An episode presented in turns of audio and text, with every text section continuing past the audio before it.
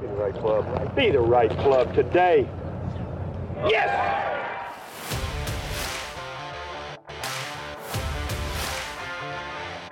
Again, has to be careful of the speed. What a comeback season for Hal Sutton.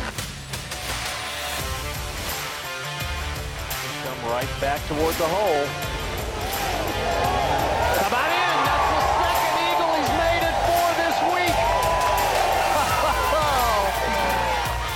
17 years later, Hal Sutton is the Players' Champion.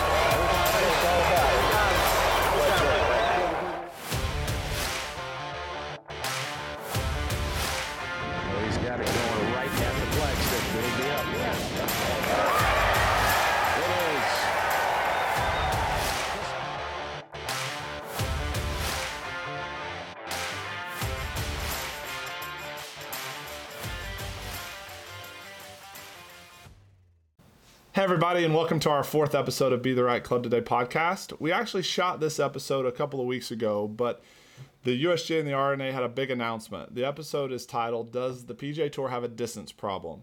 And we felt like we needed to come in here and, and at least um, identify what the USGA and the R&A announced on Tuesday. So I'm going to go ahead and we're going to go ahead and read through kind of the uh, the topics at hand that the USGA is looking at.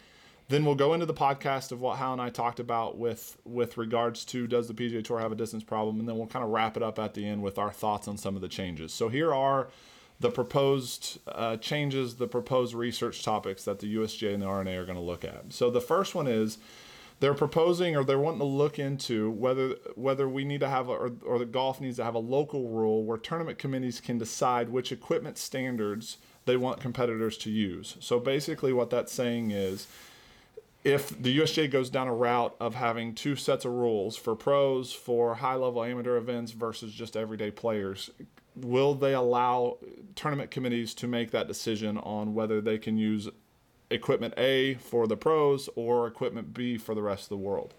Um, the second, and this, both of these research topics, um, they're going to be discussed until about, uh, I believe it's November 2nd. So, yeah, November 2nd, 2021 is how long they're going to take to research this.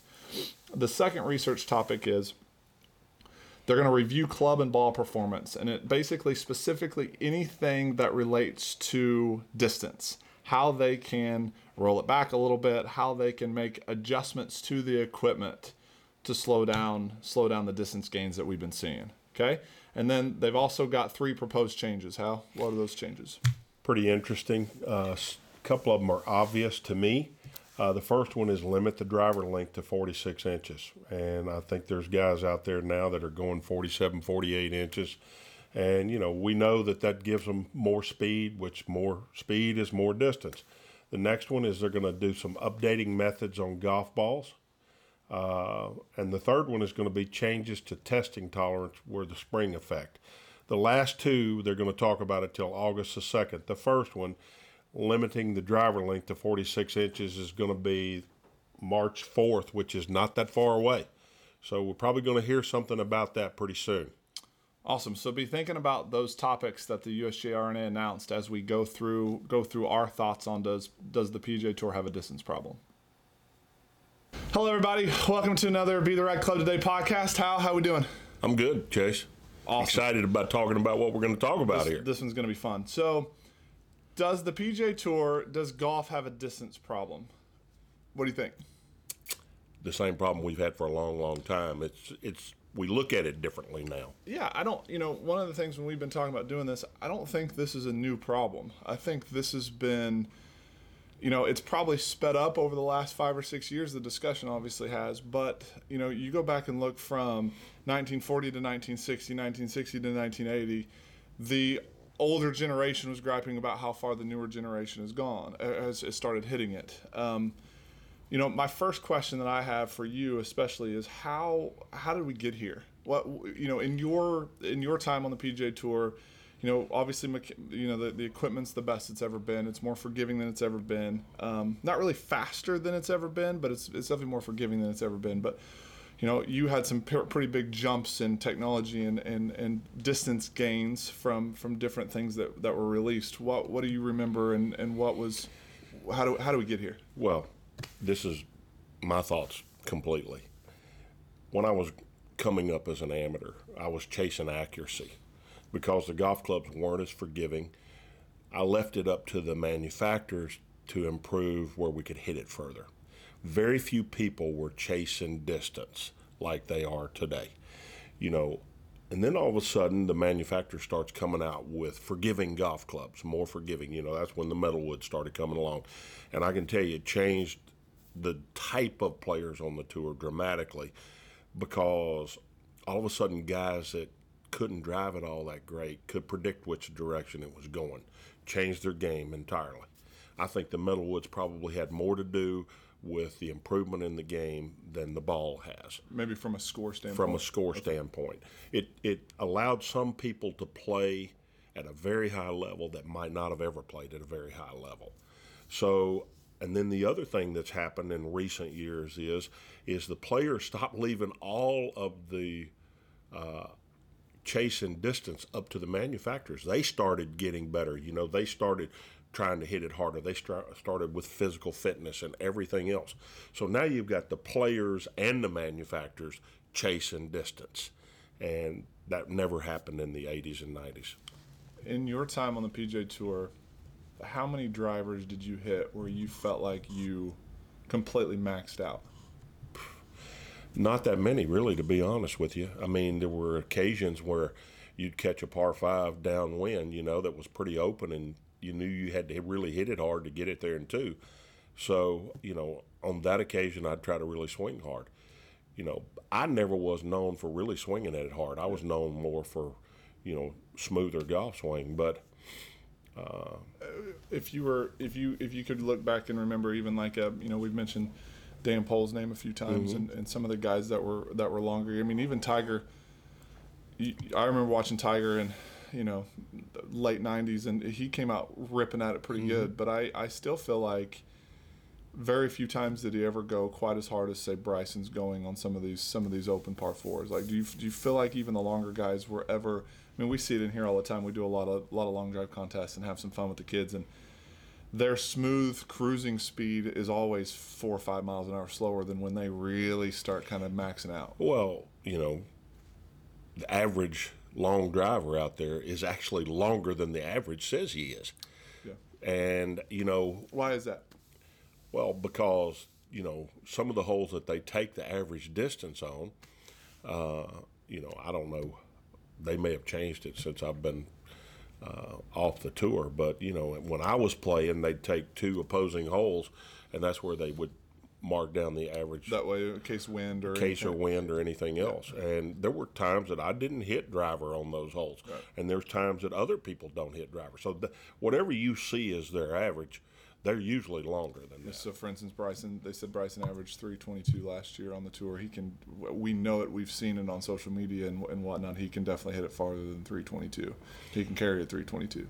Well, the the hole. Sometimes you know, even though you're intending to try to hit it as hard as you can, the hole is you know in your subconscious mind. It's saying uh, maybe we ought to hold back a little bit here. So let's go back to the the change from wooden drivers to uh, to the metal woods. You, you made a comment about guys that weren't weren't great great drivers of the ball with the wooden driver became, let's say, relatively great drivers with metal woods. Why was that? Is that just from the fact that with metal with uh, the wooden drivers you had to hit it square in the square in the screws each time, and, and the metal woods added added some forgiveness? Well, right here over my left shoulder is a bag full of those wooden Right. clubs. They're half the size of the wooden clubs. That, I mean, of the metal woods that we're playing with now.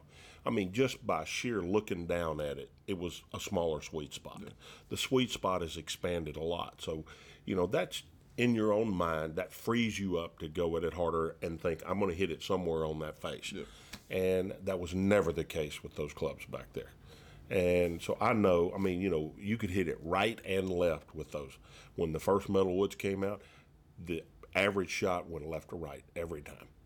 So if if you know, no matter what you do, no matter what shape shot you hit, if you hit it all the time, you can play golf.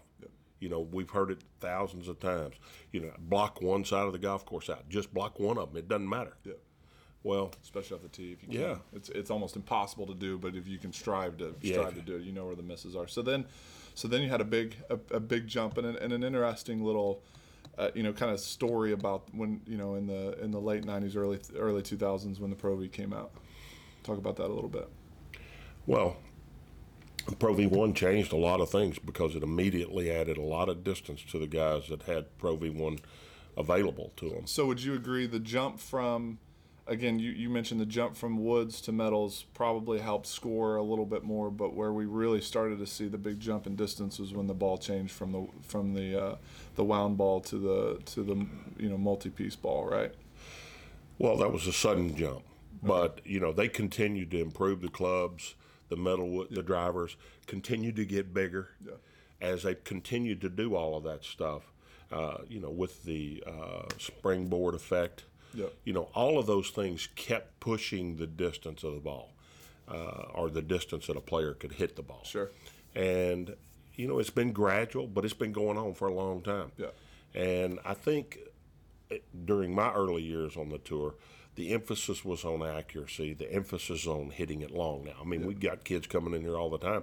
If they don't hit it far enough, we're pushing the envelope to get them to hit it further. If they're chasing Right. college golf or if they're chasing PGA Tour, they have to hit it further. Sure. You know, I, I remember growing up, it was taboo for your left foot to come off the ground or for you to ever lose your balance with driver, Yeah. right? And now you see these guys. And, and I think some of it, I think the long drive guys deserve a little bit of credit. We haven't really talked about this, but just from the fact that the long drive contest is kind of cool now as far as it's on television and, you know, guys like Berkshire and Sadlowski and these guys have have um, have made it kind of fun to you know chicks dig the long ball has always been a saying, but they made it they made it kind of fun and they've really pushed the envelope of what what people can do physically. And so I think I think a lot of players in Bryson has especially, but I think a lot of players on the tour that kind of caught their attention and they started train like you said they started training for distance. You guys never trained for distance. You you no, just if didn't. anything, I mean, I'm gonna. I keep pushing the point. We train for accuracy. Yeah.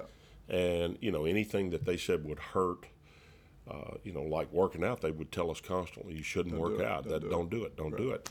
And uh, you know, the game has evolved. I mean, the player has evolved, and they didn't. The player, in some instances, depended on the manufacturer to come up with all of the difference makers in terms of, uh, you know, equipment. Yeah.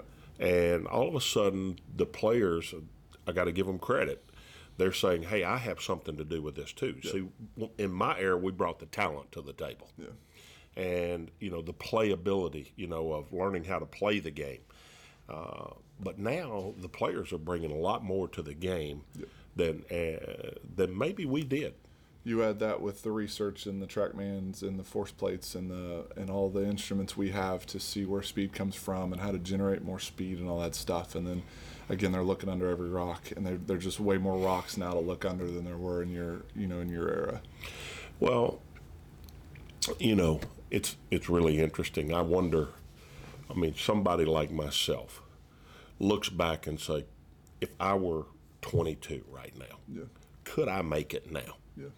And we'll never know the answer to that question uh, because I lived in a different era. But uh, the advancement in the game has kind of been fun for me. That's why you and I are even here because I'm interested in it and I, I'm, I want to try to learn more about this. And, you know, here's one of the things that I think.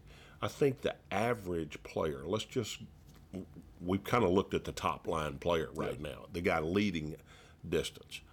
But the guy finishing, just making the cut, 70th, hits it two yards further now than he did in uh, 1980.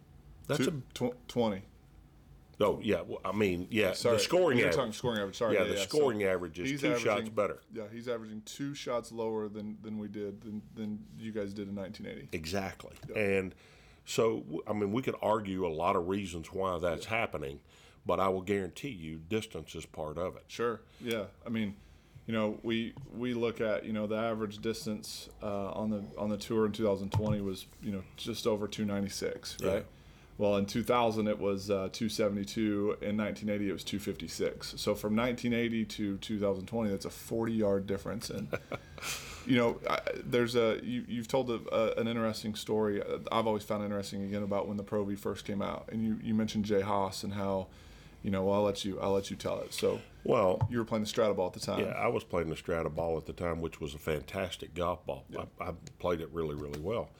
And uh, Jay and I played some practice rounds together, and you know, I was a few yards longer than Jay at the time, but you know, all of a sudden Jay starts playing this Pro V1, and he's ten yards or more in front of me just because of a different ball that he's put in his bag.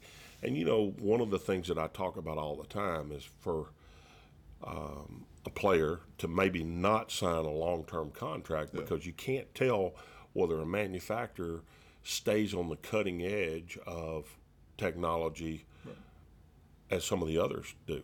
And you know, I still had three years left on my contract with Spalding for the Strata ball when the Pro V1 came out.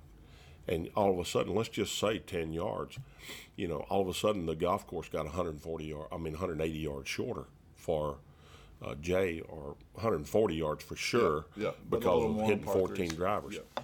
But you know, the bigger point to this whole thing is is how defenseless some of the greatest golf courses in the world are against the long ball. Yep.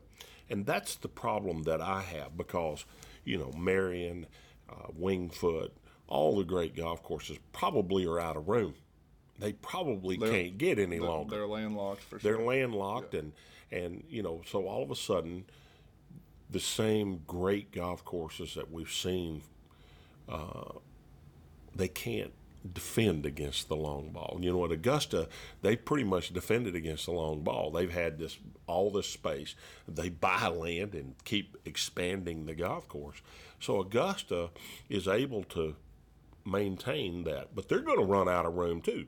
I'll give you, for instance, like 15 can't get any longer at Augusta Right. because it backs up to the 10th fairway. Yeah. So, you know, 15 is going to be defenseless at Augusta. Yeah. You know, going back to, you know, the the average distance. Let's let's hammer that point home one time, one more time, especially when when you talk about the you know the great golf courses. So Dan Pohl was the leader in um, in 1980. He averaged 274 off the tee. And you spoke spoke a lot about how long Dan was. Dan was long. Dan was long. Um, so 274 off the tee in 1980.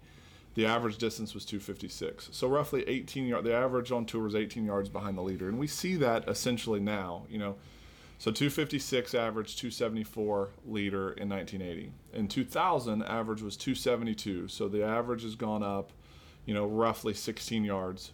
And then the leader was 301, John Daly in 2000, and Tiger was second, uh, just behind him. So again, roughly 18 to 20 yards behind the leader. Now the average is 296.4, and Bryson came in at 322. So Bryson and Cameron Champ were, were the two highest last year, and then there's 72 guys at 300 yards or better off the tee. So, you know, to again to your point, oh, you know, I, I think of a golf course like Pasatiempo. You know, it's a 63, 6400 yard golf course, and if you know if these guys are coming in all carrying at 300, 315, I say all. There's 20 or 25 guys that you know that carry it over 300, 310 on tour. A lot of these par fours are driver chip shots. They played it with irons. Yeah. You know, they could literally right. play Pasatiempo the same way I played it with their irons, Yep, hitting driving iron off the hitting tee. driving iron off the tee. So, are we at a point? Obviously, you know, it sounds like. Do you, I mean, do you know? Back to the question: Do we have a distance problem? Would you say yes? It's a tough question. It's a tough question. You know, I I, I hate to see, uh, you know, to say we've reached the end of the line. That's not that's not human. yeah, You know, we're always trying to progress and get better and Right. everything else. For us to say, okay, this is the end of the line, we're not going any further.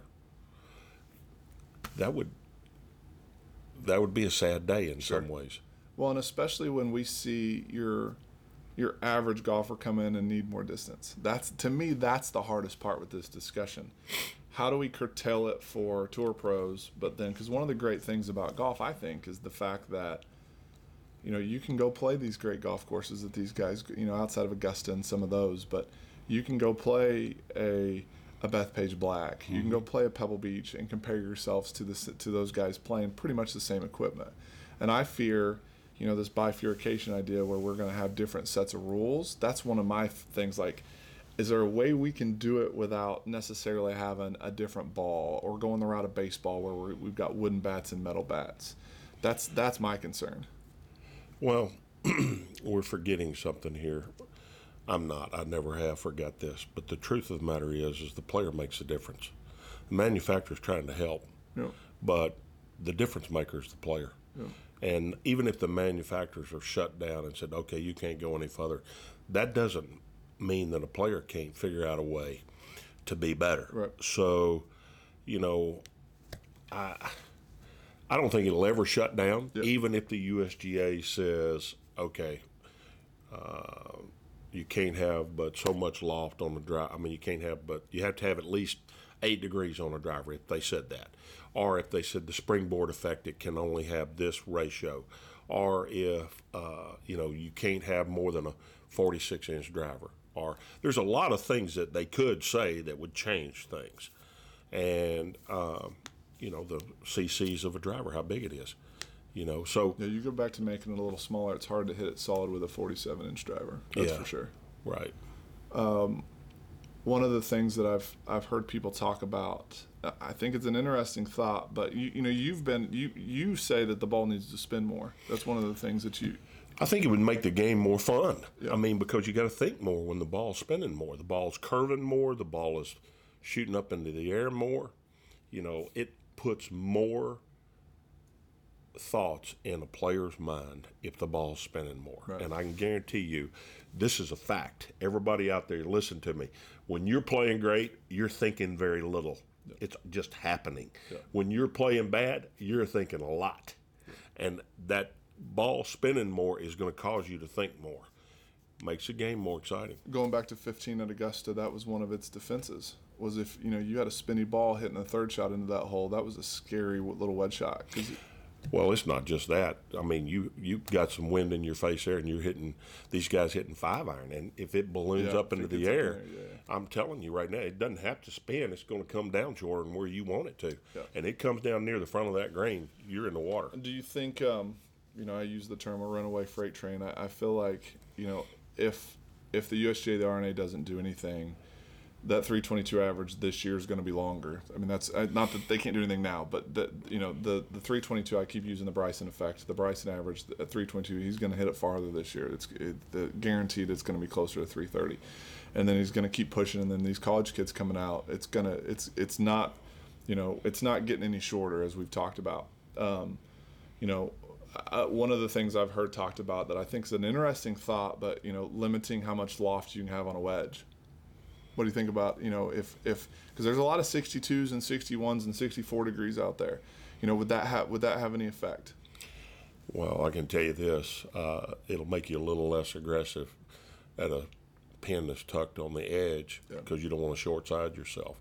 You know, without the ball spinning as much, uh, and the way Fairway we're- the- fairway becomes a little yeah, more important. Yeah, and I, I just think there's there's things they can do. Um, the loft on the driver i think i think if you know if we took if we took took the game back to even a 45 or 45 and a half or even 46 length and then if there's a way now the loft part's tough because you can take a 10 and a half degree driver and open it up a little bit if there's a way to measure it and, and they can but to where 46 inches was the longest and 8 degrees aloft was was the most you know, if they could do it to where it was the same level playing field without the open face and stuff, I think that's an interesting. I think that's an interesting, at least braking system for for them to kind of slow it down a little bit because, you know, I think it was Ian Poulter said, you know, these guys are figuring out. You know, look at all the long drive guys. They have four degree drivers. They're hitting up on it seven or eight degrees, launching as high as they can with zero spin.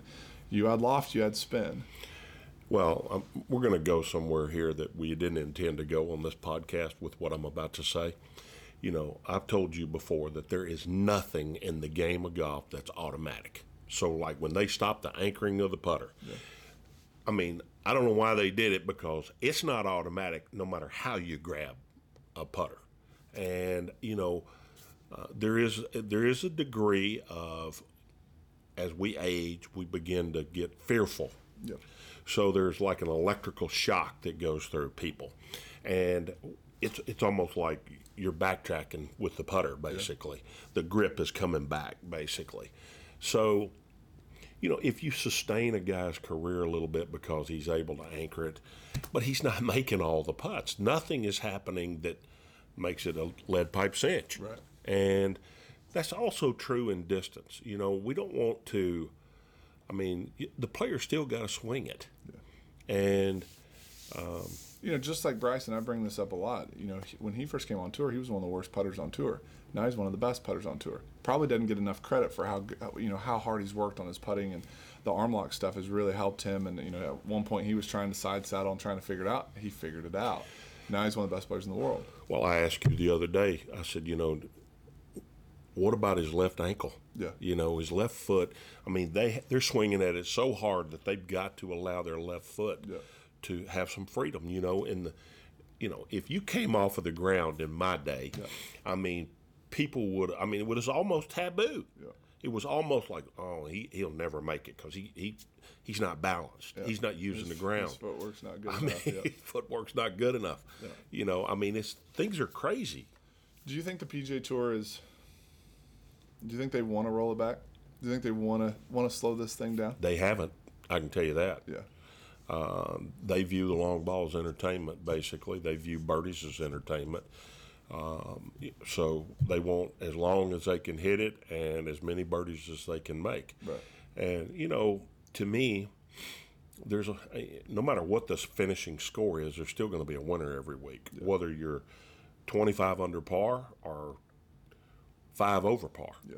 You know, and for the average player out there, I'm sure they like to see U.S. Opens when it's five over par. They like to see the best players in the world struggle, a little bit because that's their daily round of golf, basically. And you know, it's like they feel a little bit closer to a guy like that when they see a guy struggle. You know, and you know, and then the tour player likes to see it the other way because he likes to separate himself from the average player, and uh, you know, it's an interesting thing to talk about. It sure is, and I think uh, again, I, I- you know, you can you look at the NBA, you look at a Steph Curry or a LeBron James. I mean, these are world class athletes. Now, I'm not going to say all golfer, all the golfers out there are world class athletes, but you take a guy like Dustin Johnson, you take there's a lot more world class athletes on tour than I think there were 20 years ago. Oh, no doubt. No- well, there were a lot of really good athletes in our day that didn't continue to develop as world class Yeah, athletes right. because it just wasn't in the cards according to the the minds in the game. Yeah. You know, and, and we've looked for many, many years for guidance. Uh, how do I get better? I mean, that's always been going on. I mean, I chased Sure. everybody that I could to help me get better. We're chasing it in a different way. We're looking to different people. You know, physical fitness was never part of it. And uh, there were a few people. You know, Greg Norman. Greg was physically fit. And Obviously, Gary Player. Gary Player was physically fit, but there weren't a lot of guys that were that kind of hard. Yeah. You know, and now there are guys that are really physically fit, and how much of that is genetic, and how much of that is because they worked at it. Yeah. Both. Yeah. Do you think? Do you think in your mind? Do you think anything's coming? Do you think they're going to do? Do you think? Are you are you certain they're going to do something? Well, you know, when the U.S. Women's Open was here, I talked to Mike Davis, and he said that they he felt like they were going to do something. You know, I think the tour has kept them from doing something. Yeah. Again, they're they're with the money involved. They with know, the money involved and everything, they're, you know, they haven't really seen a need to roll it back, and uh, I, I, it'll never be rolled back. It'll just be stopped. yeah probably. slowed down. Uh, When do you think we'll see the breaking point? Again, I, I still I go back to the runaway train. I feel like we're. I feel like we're headed there fast. I don't think we're there yet, but I, I do think we're going to hit a point like, okay, that's that's enough. We can't. We got to do something now. I don't know the answer to that. You know, I'm, I don't have a crystal ball, and I'm certainly not in a position to, to. I mean, it would just be a guess on my part. I think we're getting closer. I think you know we- we've seen evidence. Some R&A and the USGA have come out with a couple of studies, you know, but they've always been coming out with these studies. I was on the board of the tour, and the USGA said it can't go any further, and it's gone 20 yards further since that time. right. So I'm I'm not sure they know, Yeah. And you know I, I don't think that was a, a a bad mistake on their part. I just don't think they knew. I think they acted like they knew, but they didn't. Yeah. So if we'll kind of wrap it up with this, if we were in charge, if you were in charge, if I was in charge, and we we were asked to make a change, I'll start first. I think the easiest one is we cut the length of the driver back. I mean, we've seen it. I've you know I swing at I swing at 120 miles an hour with a 45 inch club.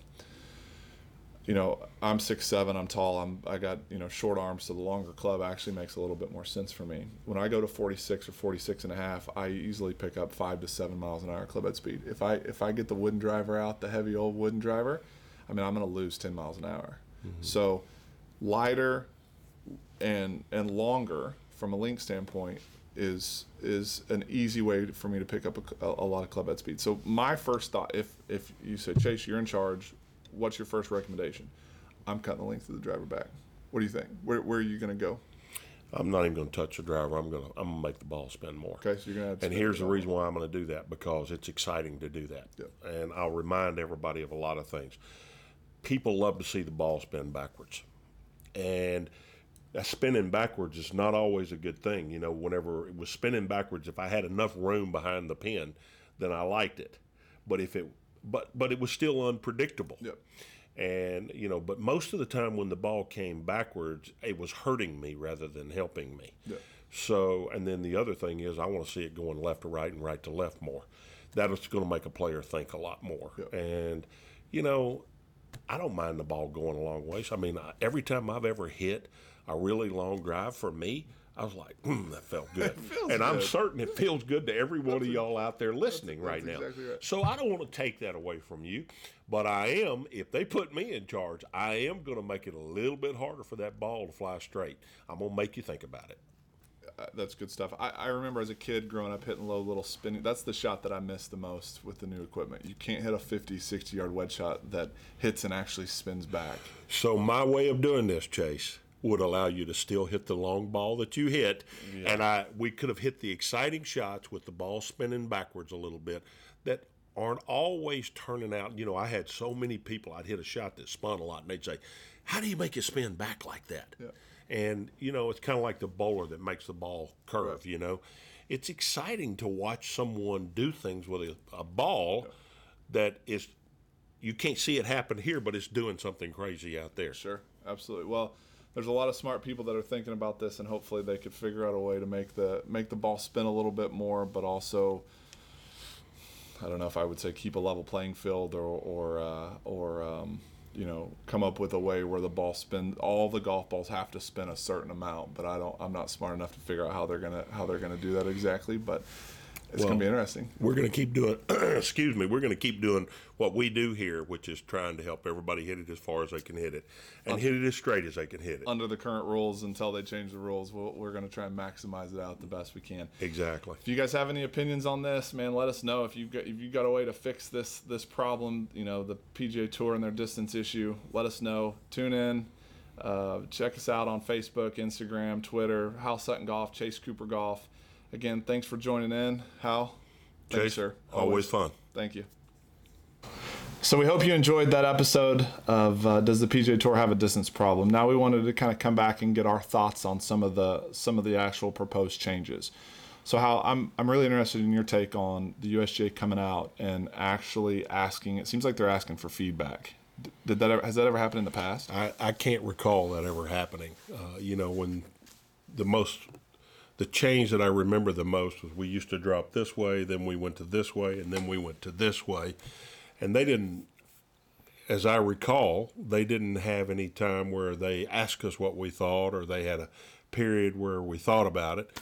They just made the changes, and that's what it was, you know. Yeah, for those listening listening at home on the in the car or whatever. So the originally when you first got on tour, you were dropping golf balls behind Over your shoulder. shoulder, Yes, you that's couldn't you couldn't see where they were going to land or anything like that. And then then they went straight out, you know, kind of a 90 degree angle away from you, and then they've gone down to the knee height, bend the knee, and all that stuff. Right.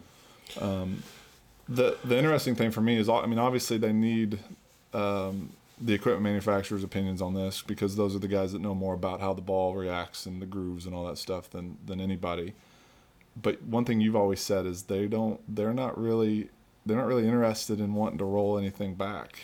Well, it's it's interesting. You know, we go back a while back. You know, square grooves, and uh, Karsten said, you know, if you outlaw square grooves, I'm gonna sue y'all, and uh, that changed everything. And and he even said, I'm going after the players' retirement plans if I sue y'all.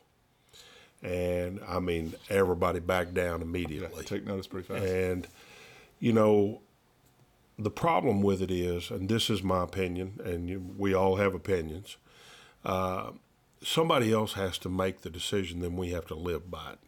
And what's happened is, is the manufacturers have kind of been making the decisions because the R&A and the USGA are afraid of litigation. You know, and you know, I think that's the wrong way to go about this. You know, I think, and I think the USGA, that's why they're asking everybody to get involved and let's hear what everybody thinks because they want this to be a collaborative effort to come to some sort of decision so there's no lawsuits involved. And I think it points to the fact that they don't have they don't have an exact answer for this. Yeah. Just like we talked about in the episode, like this isn't easy. This Yeah. isn't an easy topic. We've got some ideas. Everybody has some ideas, but there I don't know if there's any of them that are that are perfect. I don't think any of the ideas are perfect, and I think they're you know they're they're searching Yeah. and they're turning over they're looking under every stone to figure out how they can do it with the least amount of uh, you know effect on everybody. Headaches, you know, Yeah, issues, least- fires, all that stuff. Yeah. Right? So the two research topics, one of them is kind of I, I think is a little bit more interesting. So the two of them were you know the local rule where tournament committees can decide which set of equipment they can use. The second one was review, reviewing club and ball performance. That one's pretty simple. Like they're going to review what are some of the changes they can make to just limit how quickly you know we're how how much distance and, and ball speed we're gaining. The first one though I think is kind of kind of interesting. I want your take on this. So a local rule where tournament committees can decide which equipment standards they want competitors to use. So you know, I think of a place like Pasatiempo, a place that you and I both love. It's, uh, you know, my college coach said it was the hardest 6,200 or 6,300 yard golf course in the country. I feel like like that's a place that if they held a big amateur event or if they held a tour event, like they would be all for setting equipment back a little bit and, and, and changing. But but I also feel like it, it could cause some issues because you'd have some some some places that really want to protect their golf course that they're gonna they're gonna force players that might not be good enough to play the play the different equipment. Do you, you have any, any thoughts on this? Well, I've got a lot of thoughts on this. You know, first of all, let's let's understand that no matter what the rules are, there will be a winner under whatever rules there is. Yep. So if we know what the rules are going into it, uh, I don't have a problem with that.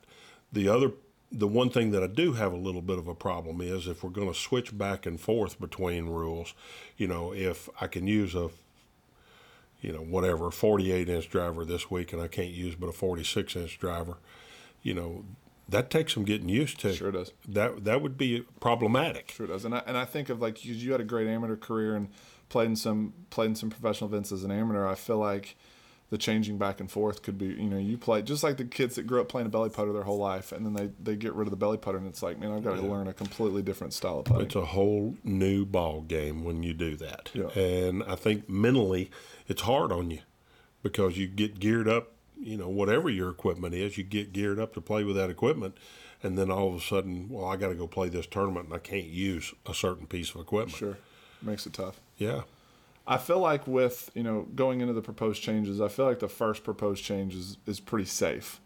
You know, you get into limit limit driver length from you know right now it's at 48 inches and you limit it to 46. That's you know the 48 inches, and I think that even the long drive guys at, at some point were using 50. I don't know if they're using 50 now, but I, I think they might they might be limited to 48. But I feel like, and I, I'd love your take on this. I feel like the 48 inch driver is kind of a long drive driver. Well, I had a hard time every time I lengthened my driver. Yeah. I had a hard time feeling where the head was at, Yeah. and that took time to figure that out. And um, so I think going down to 46 inches is a safe play for them. Uh, I think the longest hitters are still going to be longer with a 46, and You're not completely shutting down the guys that are longer. Right. but you're also helping the little guy that might, you know, that used to play at 44, 45 and a half, or 44 and a half, but now can, I mean, can can lengthen it out to 46 to maximize as much speed as he can get. Right.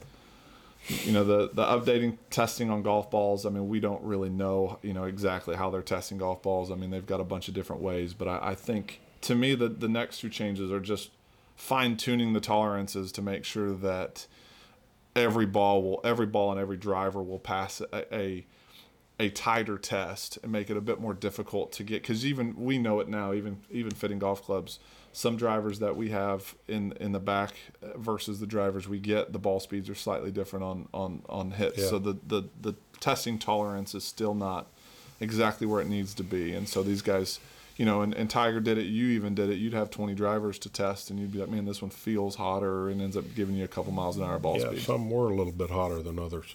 You kind of expect them all to be alike, but they're not. yeah they're not And I mean, you know, when we were testing out on the tour, you know, they would, we might test, like you said, 10 or 12 drivers, all of them the same head. One of them was a mile or two faster than the other, or you hit it just a few yards further.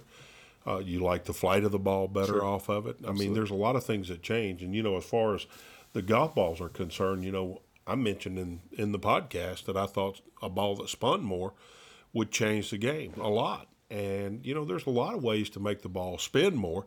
You know, they could change the grooves on the irons that would make it spin mm-hmm. more, which, Yeah. you know, you brought up your point. Yeah, so we were talking about it. We had a, pl- a good player come in here the other day, and it was like, "What if we at, what if we went back to square grooves? You know, the big sharp grooves." And, and my first thought was, if you don't change the driver and you just change the grooves, it probably gives Bryson and these longer guys more of an advantage because now they can spin it more with the wedges around the greens. And so, yeah, does it does it cause you know the issue that you've talked about with a false false front front pin over water? Does that shot come back? Sure. But man, I would love to go back to the days where we could spin 40 yard wedge shots back. You know, those little low spinners that that, that shot's gone. Uh, yeah, that's that was a fun shot to hit. Yeah. And it's just not there anymore. Mm-hmm. Sure. But I still, you know, I go back to this that we talked about a lot in the episode. I still don't think that. I, I, again, I think the 46 inch is a safe is probably the safest decision they could make for now. But I don't. I don't think I still don't think this is an easy problem to solve, and I think mm-hmm. I think we're going to be discussing this for the foreseeable future. Even if they make some changes, this is still going to be a topic of discussion for because people, you know, as with all the technology and everything we have as athletes, we're going to keep as humans, we're going to continue to get faster and stronger and keep pushing the limits. That's what we're living in. That's the world we're living in is to get better, whatever better is. And, you know, I think the USGA and the R&A want to make good decisions here, but they're not sure what they are, and they're inviting everybody in. That's interesting to me that they've basically invited everybody in. Let's figure out what we should do. I think the overall thing here that we all need to keep in mind is we love golf and we want to protect golf. And we want to protect the greatest golf courses in America and around the world. Yep. And if this continues to um, go down this path that where we just com- you know we're abolishing distance records, Yep. those golf courses are going to suffer in the long run because they're out of places to extend them. And I hate to see that happen personally. You know, I think, you know, Merion's one of the greatest tests in the world, and we get Pasatiempo, which you talked about. I mean, they can't do anything about it. They're limited out. Yep. And so I hope that we can all come to a decision that the R&A and the USGA are willing to um, enforce with a rule. Yep. And then we all have to abide by it, and let's go. Go Yeah. see how good we can get with it. Yeah. know? Awesome. Good stuff. Well, we'll we'll definitely end it there. Sorry for the curveball, but we felt like we needed to with the USGRNA announcement. We felt like we needed to kind of talk about this in conject in, in context with with our our our episode. So. Again, thanks for tuning in. Hope you guys enjoyed. If you guys have any great, uh, great ideas, great opinions on this this uh, difficult subject, man, feel free to hit us up on uh, on social media. Uh, send us a message through the website. We'd love to love to hear your take on it. Thanks again. Next week we're going to fire the Ryder Cup at y'all, so uh, stay tuned for that. There's some fun some fun bits of uh, bits of uh, stories and information in that one. So yeah, Yeah. definitely stay tuned. And like I said, thanks again for joining in.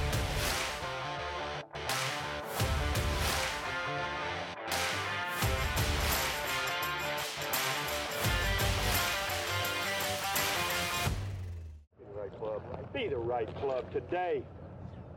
Yes!